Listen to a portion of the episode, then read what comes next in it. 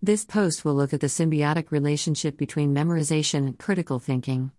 Both forms of thinking need each other as they serve different purposes in learning. Memorization is a passive skill while critical thinking is an active skill. Memorization Memorizing is the process of retaining information. In other words, a person is not only experiencing something but actively trying to remember it for future recall. This can be something as simple as a phone number or as complicated as the plot to a movie. Our minds do not retain everything that stimulates us but rather what we choose to notice. To keep things as simple as possible, we have working memory and long term memory. Working memory is where new information comes into the mind. After something has been in the working memory long enough, emphasized, or rehearsed enough, it will become a part of long term memory. Working memory is also used to complete tasks. For example, you are using working memory to read this post.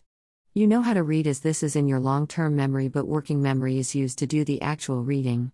However, because reading is something so familiar for most of us, it does not take up as much concentration as it used to. This allows us to focus on other things such as comprehension or reading faster. Within education, memorizing is a part of the learning process. It is a passive skill in that you do not produce anything new when memorizing but just repeat what was seen, said slash written.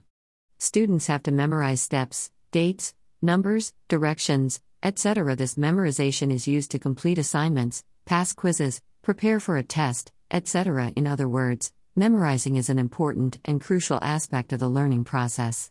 As such, students go to elaborate lengths to try to retain information such as staying up late rote memorizing, using various memorization techniques, and or working with friends to retain knowledge. There are even times when students resort to cheating to achieve their goals. Critical thinking. Critical thinking is the process of judging slash manipulating information in various ways. For example, information can be compared and contrasted, synthesized, analyzed, evaluated, etc. All the verbs mentioned involve either judging the information or in some way creating new knowledge, such as by comparison. Critical thinking is an active skill, and that something new is created through this thought process. One of the primary goals of critical thinking is to be able to develop a position and support that position with evidence. For example, if someone loves to travel, critical thinking would involve providing evidence for why they love to travel. This is harder for students than it seems as they often supply emotional arguments rather than rational ones. Therefore, it could be said that critical thinking is an extension of memorizing. You cannot think critically unless you have something to think about. Also, you will have nothing in your head unless it has been memorized in one way or another. However, critical thinking is not about the discussion of petty facts like dates. Rather, critical thinking often involves looking at the big picture and trying to explain major events. It's the forest rather than the trees often. An example of this would be a discussion on World War II. You can ask students to try to explain what do they think was motivating Hitler to start World War II.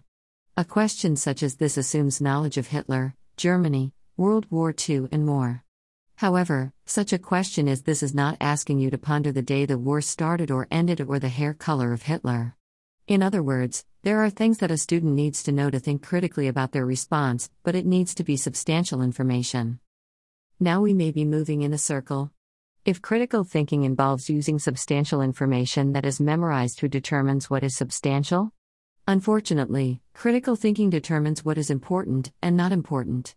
This means that we need to be critical about what we memorize and critical about how we use what we have memorized. The only way to learn how to do this is with practice. By exposing yourself to the information, you learn how to retain what is important and what is not. Sometimes you remember what the book is about, while other times you remember the name of the book so you can find it later. It all depends on the context. Conclusion Memorizing and critical thinking are a team when it comes to learning. Learning often begins with memorizing something. However, what we memorize can depend on what we think is important, and this involves critical thinking at least hopefully. Critical thinking is the process of using what we already know to evaluate it or create a different perspective on something.